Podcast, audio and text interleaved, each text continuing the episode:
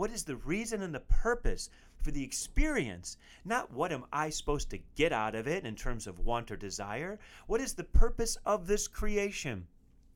Look at the complexity of the creation that we exist within. Look at the divinity of it. Look at the universe, the stars, the sun. Look at nature. Look at the complexity and divinity of the human form, as you call it. I call it the gift, the God-informed today, which I highly recommend you let go of calling yourself human and start calling yourself a gift. But look at the beauty and the complexity of it, the amazing of it. It isn't by circumstance. It isn't by coincidence that you are in this experience. Maybe you should say, wow, this experience is so divine. Maybe what creates the divine experience is trying to teach me something. Instead of going through it and asking divine, calling on divine, praying to divine for what you want.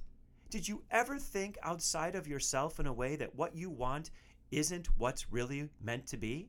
And if you would stop just looking to fulfill these needs and wants and desires that all come from this survivalistic mortal place of consciousness, you might more easily become aware of immortality, which is the end of mortality, the end of death as you know it, the beginning of eternal life, the beginning of where I am and am here to bring, heaven on earth, the beginning of living in the true kingdom of God, which is nothing more than the pure enlightenment and knowing of God at all times, that is available right here, right now.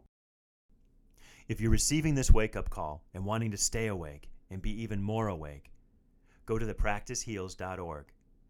Get online, start taking classes, and begin to receive the practice that will truly bring you back to life.